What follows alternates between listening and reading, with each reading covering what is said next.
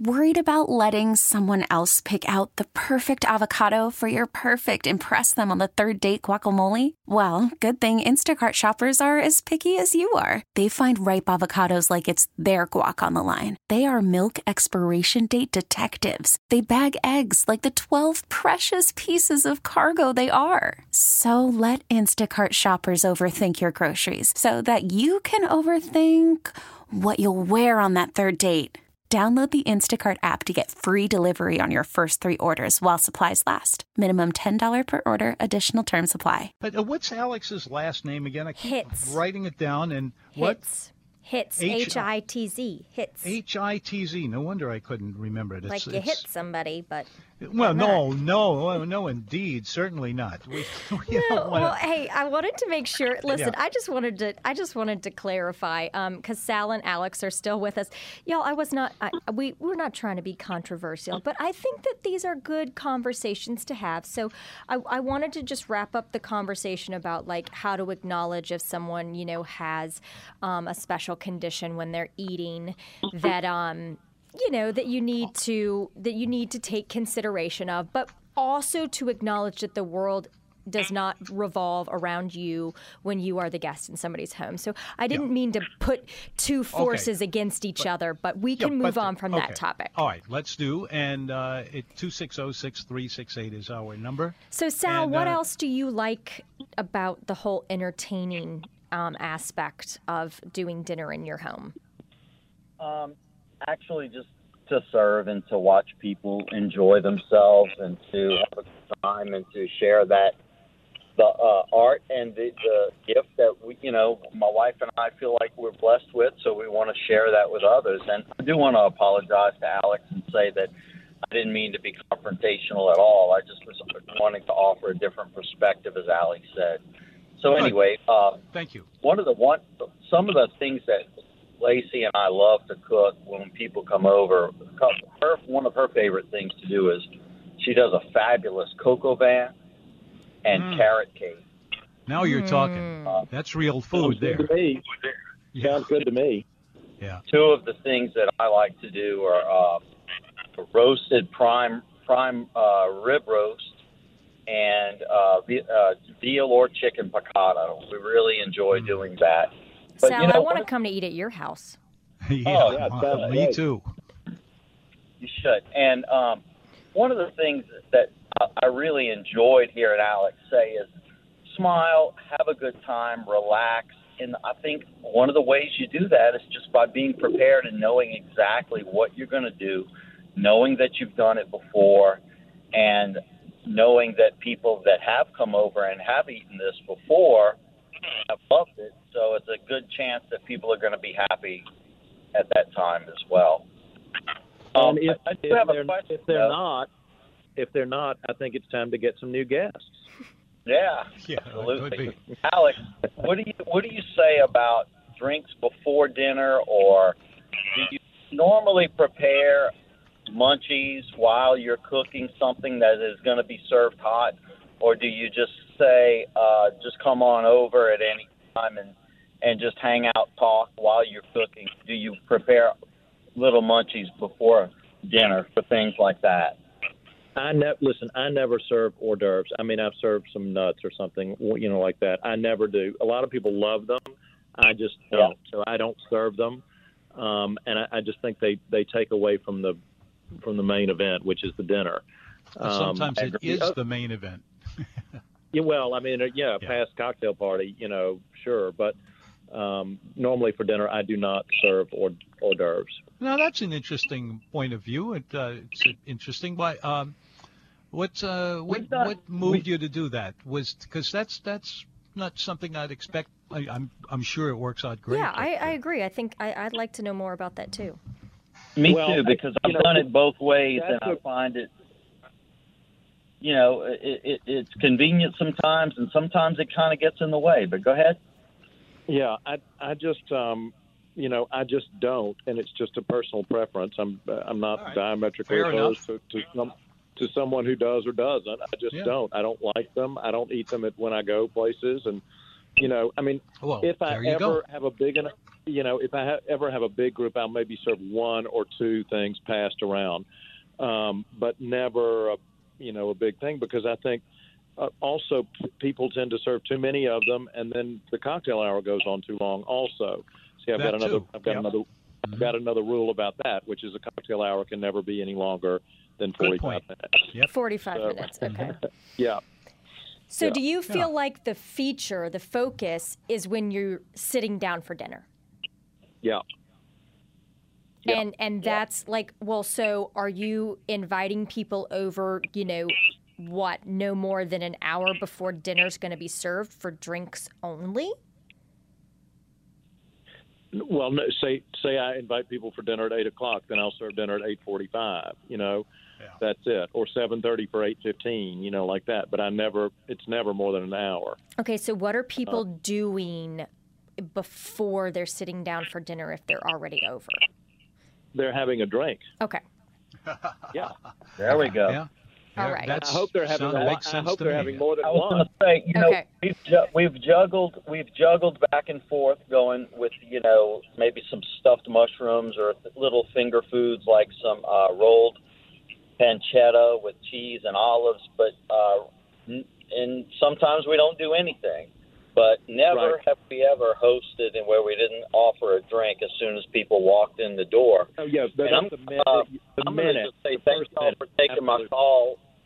But today, I don't know if y'all are aware, but December 5th is the celebration of the anniversary of the Prohibition lifting in 1933. So for us to talk about having a cocktail, I think I'm going to go celebrate and have one myself. Yes, in a little while. As well. That sounds like a great idea. You know what? Thank you so much, Sal, for calling in, and I appreciate you bringing the point up, because I think I like having good conversations like that, on the show to bring different perspectives. So I appreciate you bringing that to us, Sal. Absolutely, absolutely. And Alex, I think you handled it graciously, and I think it's okay to have differences, opinions. Sure. And I really like. But I don't really think we had that difference of opinion. I mean, if somebody's got a let's move on. This is a program about food and restaurants and cooking and wine and all of that. Okay. Alex belaboring the point here. Yeah. Well, I wanted to do a good send-off for you, Alex. I'm coming to New Orleans. I'm going to be at the Beauregard-Keyes House in January. I'm signing my book there. So come. Please come. Oh, awesome. I'll try. Yeah. Give me that address where you'll be appearing, because the book is really interesting to me. I think it's a great idea. So where is this going to be? Beauregard-Keyes House in New Orleans. Mm-hmm. Mm-hmm. And it's a historic house, and I'll tell you the address here in a second. And it's a lecture and book signing in early January. I believe it's the 9th of January, actually. Mm-hmm. Well, we'll have another show between now and then, and maybe we can talk to you some more. Tell us a good holiday drink, Alex, before you go. Champagne is the best one. Okay, there you go. I agree with you. Totally agree with you, because everybody loves champagne. Absolutely. And if you ever, to the point where if you want to give a gift of wine to anybody and if you don't know a lot about wine, you feel uncertain about whether you always go with the champagne, because everybody loves it. Even the real connoisseurs, they always go for it. Everybody's happy to see champagne or something like champagne. Good idea. It makes everything feel festive, right? It certainly does. I mean, it's one of those things. Well, if I had a glass, I'd toast to you, Alex, and we'll see you in January. And thank you so much for talking with us today. And I appreciate the graciousness as our fumbling at the beginning of the show, and that's on me. But I loved talking with you. I can't wait to dive deeper into this book. And again, everybody, it's The Art of the Host, and it's all tips and tricks for putting on the perfect A-list event. Thank you so much, Alex. Have a great evening. Thank you so much. Thank you. Someone just a couple of moments ago brought up the subject of drinking and going to parties and such as this. And it's a funny thing. It's amazing that the person, I forget who it was that I was talking to, brought up actually something that I wrote an article about today. So listen to this, if I may throw this onto the show here. Yes. At 4:32 p.m. on this date in 1933, Utah, of all states, ratified the 21st Amendment to the Constitution, which repealed the 18th Amendment and therefore ended 14 years of prohibition. We could lift a glass legally again, but not so fast. One of the provisions of the new amendment was that the states and localities could continue to make their own laws concerning all of this stuff, all the alcoholic beverages. And out of that came the impossible hodgepodge of local and states rulings. I mean, it's unbelievable. Well, wait a minute, Tom. Are you telling me that prohibition lasted for 14 years? I'm afraid so. What were people doing for 14? I mean, they were drinking illegally. Crying, that's what they were doing. Probably. But anyway, out of that came that all of these different rules. I mean, to this day, I'm not sure on this. I'd have to check this out. But it used to be the state of Philadelphia, Philly. It's not Philly, the state. Anyway, in that state, you bought all of the booze you wanted through a network that was actually owned by the state. I don't think that is that way, but that's the way it used to be. And then by Louisiana law, a restaurant has to pay for deliveries of beer in cash. I mean, it's just a law that was in Louisiana. And they had a few more. Prohibition, it exacted its own costs.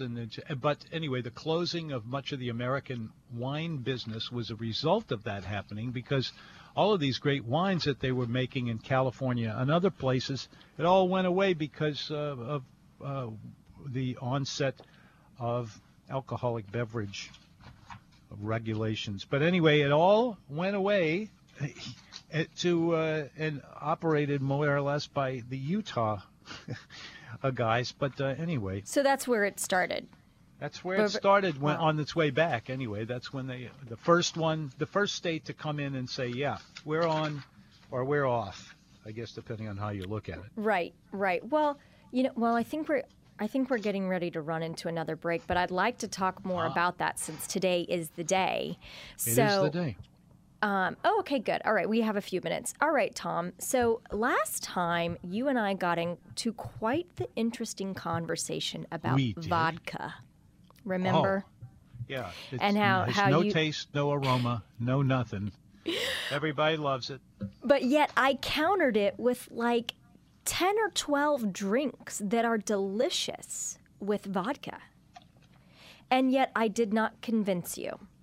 No. Okay. I mean, so I don't want to talk about vodka. Okay. I want to talk about whiskey. Let's do it. So, we'll eventually run into a break, but this is where we're going to pick up. Shape. Yeah. So if you're not much of a whiskey drinker, is that right? Oh, not true at all. One of my favorite drinks. I have many favorite drinks. But it has been said, as a matter of fact, somebody put out a book within the last couple of years that talked about the Manhattan, which is I knew you liked Manhattans. I knew you liked that drink, but I didn't know if you were a whiskey drinker. Yeah, but that's whiskey. That's made with whiskey. If you do a cheap version of it, what you really want is to do it with you want, instead of just a straight whiskey, the best thing of all is rye whiskey, actually. And when you have rye and a little bit of whiskey, and even a little bit of a couple other things out of the in a mixer. In the mixer, yeah. Mm-hmm. Anyway, and then you've got a Manhattan.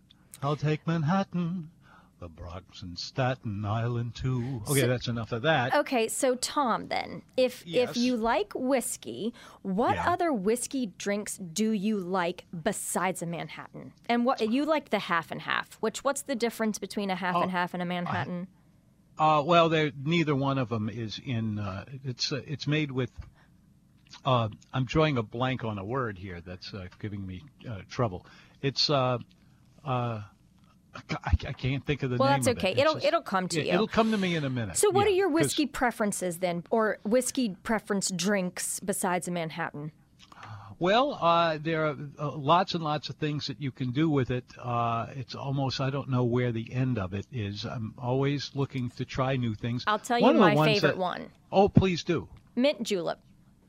Mint juleps are wonderful because, first of all, they take a little work to be done. It helps if you had one of those metal mixers to shake it in.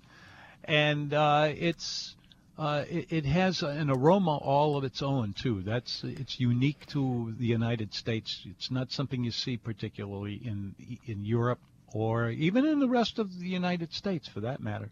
It's our music. Whiskey. Yeah. All right, let's talk about whiskey and our favorite whiskey drinks to honor this day when we get back from break.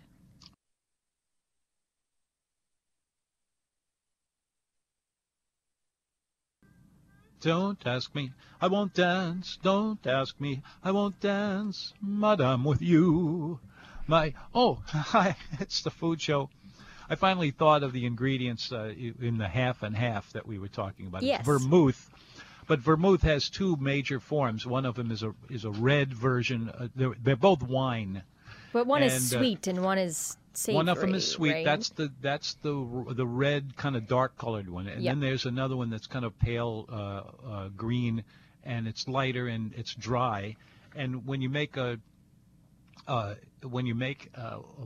of what we were talking about there a second, Manhattan. Mm-hmm. Well, Manhattan does use a little bit. Right. Yeah. Yeah. It has a sweet vermouth, like a little. Yeah. Sweet vermouth, or if you wanted to, you could make it with both of them. I've seen that done. And then the let's see, what's the half and half? The half and half is half of each. I mean, it's as simple as that. And on the rocks.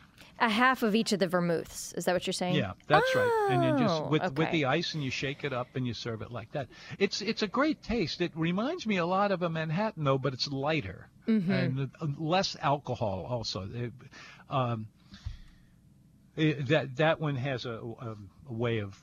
Now there's another one that has become very popular lately. It was popular with me, and once again, because we've had such an agitated show today, and everything else was a little agitated too. There's a favorite drink of mine involving a drink that I like because it involved a girlfriend of mine from a long, long time ago. Tom, let's tell the story to our caller, Pat, who is here. Okay. Pat, welcome to the food show. Hi, Tom. How you all doing? Hi, Pat. How are you? Well, we're just working around keeping it all straight. Okay. You want to finish the story? You can. No, it's not as good as it sounds. I'm off my balance today. Okay. We are going. My godchild is graduating from Southeastern next Saturday, and we're going to Jacmel's. Thank you. Yeah, we're going to Jacmel's for lunch, and great place. Great place. I've heard you talk about it before. I used to live in New Orleans. I live in Fairhope, Alabama now, but we're going back. We're going to stay overnight at my sister-in-law's, so forth and so on. But I just wanted to know what you might suggest we get over there. I don't get there for lunch very much. I do go there every couple of months or so for dinner. But I can tell you a lot about it. It has a pretty much a Creole menu. There are good seafood, good grilled seafood. They are pretty sharp on that. Once you get into the second part of the menu, you'll run into really good steaks. That's something that's always been on their menu as a specialty.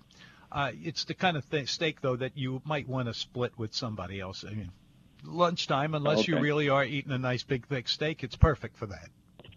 Yeah, well, I got to kind of watch what I'm eating. Okay, I know the feeling. That would be a good idea to maybe to split it with my wife. If they might have a petite fillet, I could look at that. Yeah.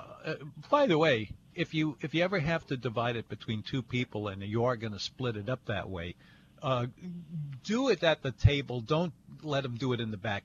When they cut it in the back, it's always going to be overcooked and dried out. To me, that's my experience with it anyhow. Oh, okay. So, all right, we'll do that. Just get the same steak cut into two pieces, and then it'll come out a lot better. Same price, maybe even cheaper. Yeah. Okay. Pat, how long are you going to be here? Do you need suggestions for other places? We're actually going back Sunday.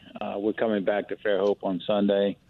But we'll probably go to breakfast in Hammond, you know, with my sister-in-law and brother-in-law after Mass. So if you got a suggestion for that. Over in Hammond? Tom, have you been over there lately to eat? Not lately. The last time I was there was at the place we were talking about, Jacmel's. But again, I tell you, it's something I don't get to a whole lot because Hammond is a long drive from New Orleans and from the North Shore, for that matter. And so it's hard to give the kind of coverage that I would for a local restaurant. Sure. Hey, Pat, I'm curious about something. Yeah. Sure. Mm-hmm. How's the food scene in Fairhope? I mean, there are plenty of New Orleanians here that drive and pass through there to go to the beach, myself included. How's the food scene going on over there? Good question, and the same answer, I'm afraid.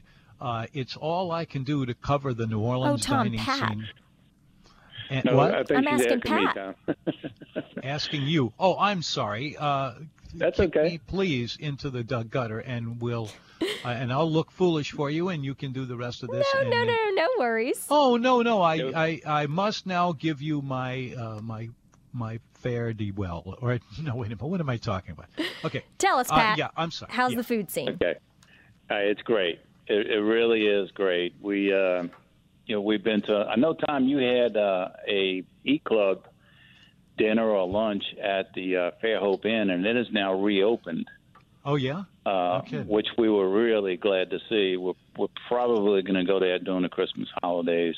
Mm. They're not open on Christmas Eve or Christmas Day, but we'll probably go that Sunday or one of those days. But you know, they got a number of great restaurants here, and in Daphne, which is. Metairie to so what types of restaurants? More seafood, or are they steakhouses? What kind of restaurants do you like over there? They the steak. There's no real, you know, like standalone steakhouse like Chris's, but they have a restaurant called Gambino's, and the Italian the steaks over there, Italian, and but their steaks are incredible. And they just opened a seafood restaurant on the pier. And I apologize, I don't remember the name of it, but people have been raving about it. There's a couple of poor boy restaurants that are really good. I'm not going to say they're a Parkway Tavern, but they're pretty good. Well, you know, the cuisine all along the Gulf Coast, it's amazing. Not only how good it is, because there's no question about that, but after the hurricanes, including the more recent ones, and certainly Katrina, it's incredible how those people came back with their restaurants, and they were in full swing, ready to go. I mean, it was amazing. We did a book signing for my cookbook some years over there, and it was like maybe 2 months after Katrina. And it was like everything was wonderful. Day and night in New Orleans. They're terrific people. Yeah, I really love to see the restaurants. You know, we get down to Orange Beach in that area, and we pass through Fairhope, and it's really been incredible in the last decade to see all the different shops and restaurants and boutiques and everything coming back. That really is what Fairhope was so spectacular for. I mean, it's a quaint, cozy, small town that I love to stay in and visit on the way to the beach. So I was very curious about, you know, just the restaurants and the food scene in general and how it's doing over there. I wish my wife were here because she would be giving you ideas right and left. They got a restaurant. It's a 90% French restaurant called Or Bistro. Mm-hmm. And what's it called? Or Bistro. Okay. Or Raymond. That's really good, and the people down here are just great. I mean, we're just loving every minute of it. I wish our house was completed, but that won't be until the end of March. So did you used to live in New Orleans, Pat? I lived in New Orleans for 69 years, and we moved in July. Oh wow! And, so like your vacation home, is that your? No, this is going to be our permanent home, and we're just enjoying the heck out of it. Family's not too happy, but I think that's a great area, and you're not far away. No, it's only 2.5 hours. We've been back like 10 times since July, and we're coming back this weekend for the weekend, and then my sister-in-law and brother-in-law are coming over Christmas afternoon. They have Christmas with us, but it's been we loving every minute of it. And yeah, who would? It sounds great. Yeah, but I know you probably have other callers, and I appreciate you taking my call. Thank you so much, you. Pat. Thank you very much. And now that we have this short break here, I finally have the answer to something you asked me a couple of minutes ago. Yes, sir. That was like something else made with vermouth. Yes. And it's a drink that I really love, but I don't drink it very often because it's on the alcoholic side. Uh-huh. A little much, and I can, one, and that's it for the day. Right. Anyway, it's called a Negroni, Negroni, Negroni. And a Negroni starts off with gin, simple enough, and then it has a unique liqueur that supplies the most of the flavor of it. It's called Campari. Mm-hmm. And you mix this. And tell us what the flavor of Campari is. Campari, it's an herbal kind of a flavor, and also has this tangy, like something that would have come out of a little bottle that you're seasoning up for Lord knows what. I mean, it's utterly unique. I don't know anything that's quite like it. Campari. Some people like it just all by itself, and so do I, but a lot of people can't stand the taste of it, so you have to be careful about who likes it. Okay, so I feel like that's kind of... You remember how our conversation with vodka was that I basically, stood on the grounds that it was versatile? Yeah. I felt like it was very versatile, and that's what I liked so much. You could adapt it to a lot of different drinks. Okay, so, well, just make it with instead of with gin, make it with vodka. Right. Well, so I think that whiskey, for me, doesn't have as much versatility. Hmm? Yeah. And so I guess that's how I feel about whiskey, but I love any whiskeys made with orange peels, which is what you're talking about. So I love Negronis. That's a Negroni. Yeah. And I love them made with herbs, which is why I love the mint juleps so much. Well, there you are. You this is your life. I mean, this is... Living it through alcohol. You just take it easy, that's all. So what about... Oh, Ron, are we getting ready to run into our break? No, we're all right. Okay. Yeah. What about the Vieux Carré, Tom?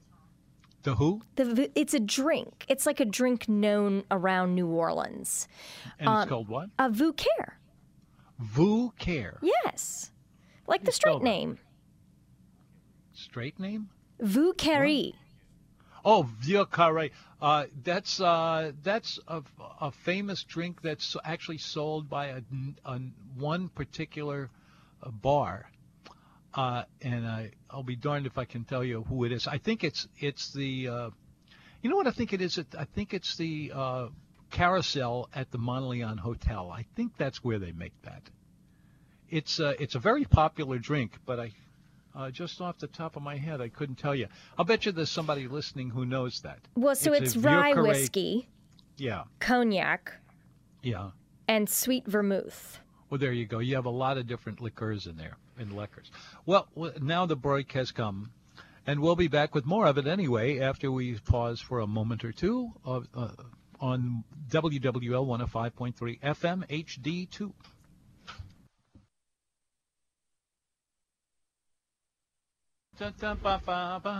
Hello, welcome back. It's the Food Show. I'm Tom Fitzmaurice, and it's nice to be here with you today talking about food, about restaurants, about cooking, about wine, and a whole bunch of other things. Ali Lofton, did I get it this time? Lofton. I will get this one of these days. That's I don't know right. why this is. The question you asked me right before we went away What was that anyway? It was Vieux Carré. Yeah, the Vieux Carré cocktail. Yes. And I'm almost positive that this is something that one particular bar, and I think it was a hotel bar, invented. And but I can't think of which it is. I looked in a couple of my my books here. I have about 300 books in here. And I just couldn't put my hand on it that quickly. But I bet you somebody listening to us knows the answer to that. So well, I hope they call in and tell us. But in the meantime, I'm not trying to like say that I don't love whiskey, because I do. But like I feel like I need more help in finding some creative drinks with it. Mm-hmm.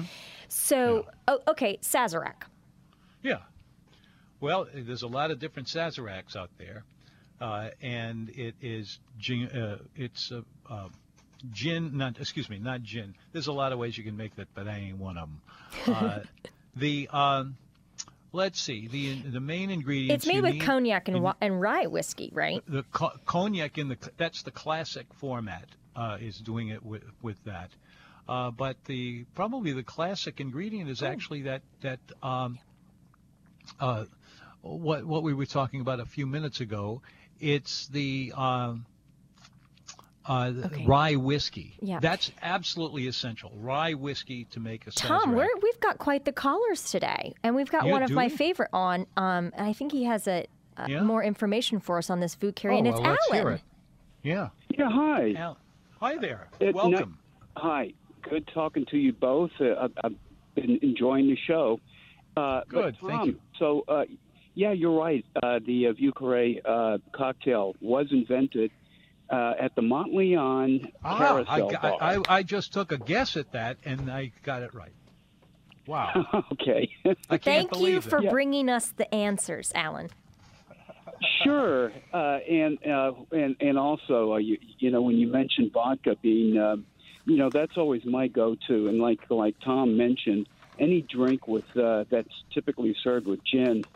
Of course, you know, I think of the martini. That's great with vodka. But, yeah, I remember the last time you brought that up, and I think Doug was saying or somebody poo-pooed the fact that vodka was so versatile. But yeah, we were having fun with it.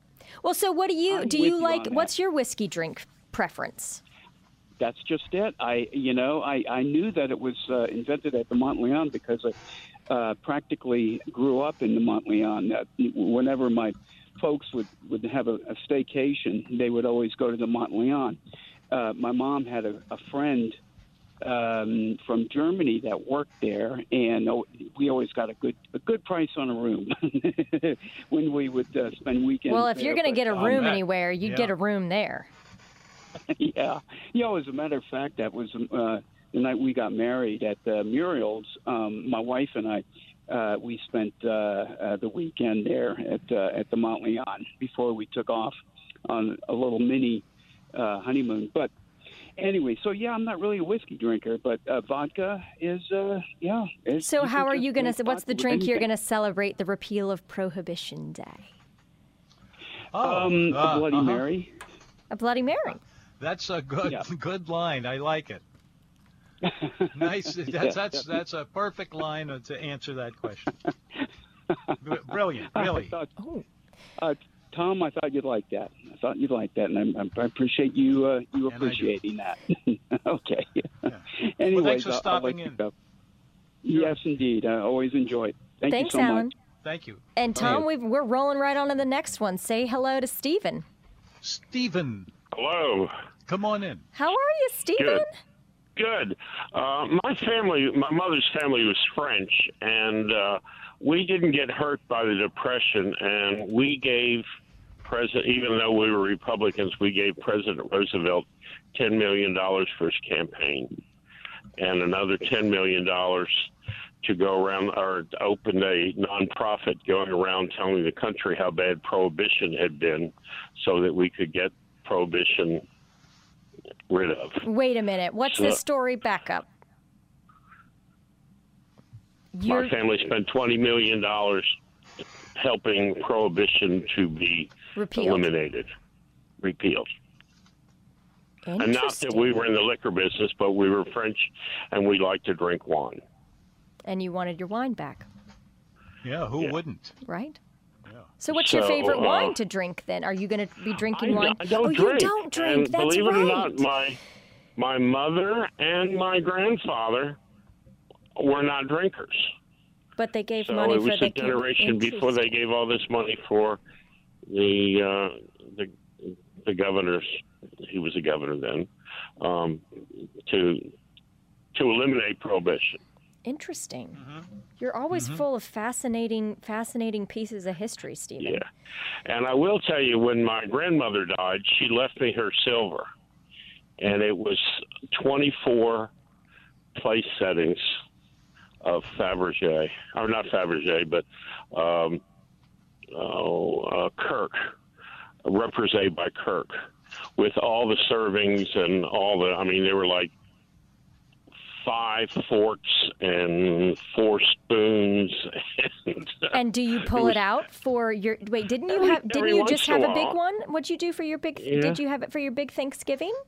No, because you realize that the cost of sterling silver these days that it would disappear. So you almost have to have metal detectors out when it's used. Okay, so you keep it to yourself and keep it nice. Okay, I understand. But I mean, I use it every day myself, and my mother believed, and so did my grandmother, that you should use silver every day because otherwise it tarnishes so much. Mm-hmm. And the only time many people use their good silver is during holidays, and then they have to polish it before they can use it. But if you use it every day, it doesn't tarnish. That is correct. Well, very good. So, yeah. Well, do you have? I'm curious. So, if you don't drink, but your family did throw big dinner parties, give me one dinner etiquette tip that you like to follow. You're not using your good silver, I'll tell you that. Yeah, I don't remember any. And the big dinner parties were at my uncle's, and they would have 100 people for dinner. They had 100. They had a dining room table that would seat 100 people. But you don't remember any of the etiquette things you did? No, and they had silver rooms in their house that were 3 stories high with elevators in them. Imagine that. This was a 69-room house on 650 acres, was just one of the many houses. Well, you certainly had enough room to entertain. Yeah, that's where I used to, Mom used to drop me off in the kitchen when I was 5 and 6 years old and sit and watch the French chefs cook for the dinner parties. That must have been something. If you like food, anyway. Right. Yeah. Well, thank you, Stephen. Okay, I left my telephone number for you to call. I've got some other stories to tell you that I can't tell you on air. Okay, Alex. Sounds good. Thanks so much, Stephen. Have a great evening. Okay. Bye-bye.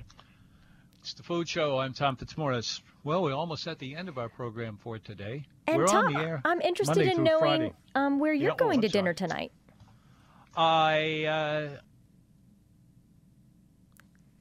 Hello? What happened to Tom? It was just with a little twerk of smile in his face. He said that. That was me.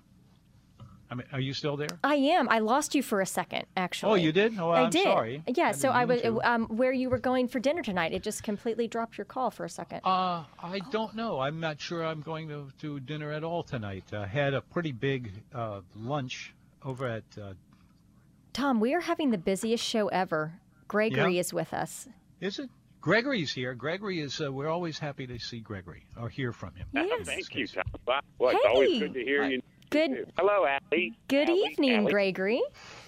Oh, boy, what a terrific show. I really enjoyed Alex's commentary and your questions. They were, as usual, spot on. Yeah, I thought it was quite the interesting conversation, but I did like being able to jump onto this prohibition thing, and you're a big drinker over there, so I'm curious what you got. My grandfather's brother, my I guess my great uncle Leo used to tell us stories, but he worked for Dixie Beer for years. I think for like 40 years. Back. He's long gone now. Yeah, Dixie's back, but back in Prohibition, they had to shut the brewery down. Mm-hmm. So they started making soft drinks and this thing called near beer. They were allowed to make near beer, which was like less than 1% alcohol. But of course, I mean, everybody was on hard times. Yeah, and then, that was a big, bad deal. The happiest day of his life was today in 1933 when it was repealed. There you go. Yeah, that's why we reported on it. He used to tell me stories about they couldn't wait to fill those barrels again. And back then they had draft horses that would take the kegs all around the city back then, you know.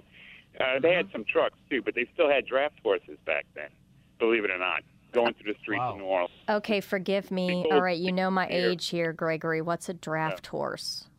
It looks like a big Clydesdale, you know how Budweiser has? Yeah. Mm-hmm. You know? Yeah. Yeah, it's a draft horse. Oh, okay. There's Clydesdale is particular to Scotland, but the draft horses, these were Belgian, and they almost look identical. They're just big, big, big horses, you know, made to pull heavy, heavy, heavy wagons and stuff. Oh, okay. That was very interesting. So what you drinking tonight, Gregory? I'm going to have me a, let's see, I haven't decided yet. I still have some Beaujolais to open. No, I'm going to probably have me a Negroni because I like those two, Tom. There you go. I was going to suggest it to you, but I had a feeling that you already would be suggesting it to yourself, which cleared to be pretty good. I'm going to have a mint julep. That's terrific, too, Allie. Don't forget to muddle that mint. That's right. That's key. The simple soup. Hey, Allie, I have a good report for you. Over the weekend, Thanksgiving weekend, it was Wednesday before Thanksgiving, rather. I saw your oyster shell selling pretty good at Rouse's. I'm glad you mentioned that. I took a photo of myself holding up one of your sacks because I bought one as a gift for for my brother and my sister-in-law who live up in Virginia, but they still have access to pretty decent oysters up there in Chesapeake Bay. Yeah, so, that's for sure. Excellent. I appreciate the support, Gregory. Yeah. That's wonderful. Hey, can I break in here? You know, wait, guys. Give me a break here because we're getting to the end of the show, and I have one sponsor that has not been. Oh, we absolutely have to do them. Gotta do that. Our program is sponsored by New Orleans Hamburger and Seafood Company. Let's start with the seafood first because I don't think it ever gets hot fried seafood. Hot fried seafood, but it's beyond hot. It's crisp. It's also greaseless, and it's golden brown, and this all sounds like a bunch of, just crazy. Good food. Yeah. Well, it is good food because they prepare it all to order. It's not taken out from under a heat lamp or anything like that, and they put it right in front of you, and it's good from the moment you start in because it is as fresh as it is, and it also, getting back to that golden brown thing, that's usually a good advertising line, but there's more to it than that because when the oil in a bubbling frying seafood lot, when it starts getting a little too dark, that's when the not so good comes in. They beat you to that over at New Orleans Hamburger and Seafood Company. And then moving back to the hamburgers, it's a simple matter of juicy in the middle, crusty on the outside, and everything made once again right there on the spot. New Orleans Hamburger and Seafood Company. There are 10 locations of them around town, and they also are now doing grilled oysters around town. My favorite. On the shell, charcoal oysters. All of this 10 locations, New Orleans Hamburger and Seafood Company. We have one more little thing to fit in here, so we'll be back after First Please This.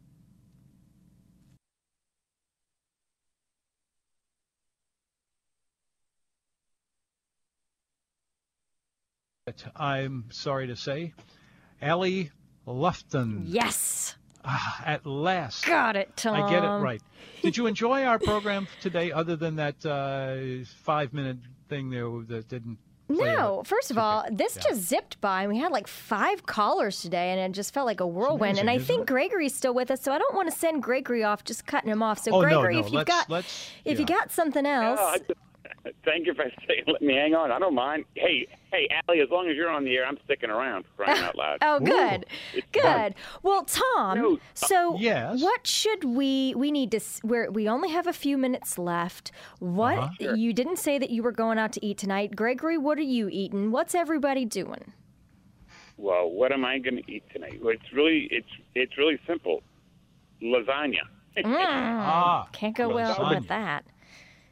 I'm gonna start with that bracing Negroni because I like to savor them. I don't chug-a-lug them. So and then that maybe a little Chianti or a Beaujolais Nouveau with the lasagna. I'm going to the new absinthe place tonight, Belle Epoque. Where's that? Off Bourbon. Oh, yeah? It's called Belle Epoque. Belle Epoque. The golden days. Beautiful era. Yes, and so they have a new absinthe house. That's their bar. It's all around absinthe. I'm going to a holiday party there tonight, and they have a new chef. They have a new chef, and they just started serving dinner as well. Just within the last 2 months, they just opened. So that's where I'm headed tonight. So it's on. It's just off Bourbon on what street? St. Peter, Toulouse, or what? I don't know. I'm honestly going to have to look it up to tell you the truth, and I'll be reporting back to you all tomorrow to let you know how it is. Oh, you're doing the show tomorrow. You too, and me, Tom. You and mine. I'm an absinthe guy myself. You know, I'm an absinthe person. I believe in the medicinal and the other effects of absinthe. Absinthe, yes, indeed. It had a bad rap for a while, but I think that's all been put to bed. That was a bunch of malarkey. That was a bunch of misguided U.S. customs stuff. They had a fight with the French. That's all. Mm. True story. Wouldn't be the first time. Because, no, they were having a fight. Anyway, they said it made people go insane or something. I think people thought a lot of stuff back then. It's 240 bourbon. And it's on the canal side. I gotta say this. WWL Radio New Orleans, 105.3 FM HD2. Thank you, Allie. Good night, guys. New Orleans. And that ends our program for today. But I just heard and just learned that I will be hosting it tomorrow as well as with Allie. Yes, you and me, Tom. It should be a great time, and I hope we're impressing our cohort in this, Marianne, because that's her baby, this show. So I think she's got another baby, Tom. I think it's you. Oh, she's got I think you're her sweetie. You say that, but she means it as if he's a baby. No, she does feel it. But you know what? The funny thing about that is that she's right. I am her baby. She takes baby-like care of me. Well, she knows that you and I have a good time doing this, and we're always you never know what you're going to get with Mr. Food and the kooky oyster broad, right? So y'all will get round 2 of that another time. Woo. So I hope everybody had a great time enjoying the show. 105.3 FM HD2. Send us off, Tom. There you do. This is CBS, the Columbia Broadcasting System. Good night. Good night.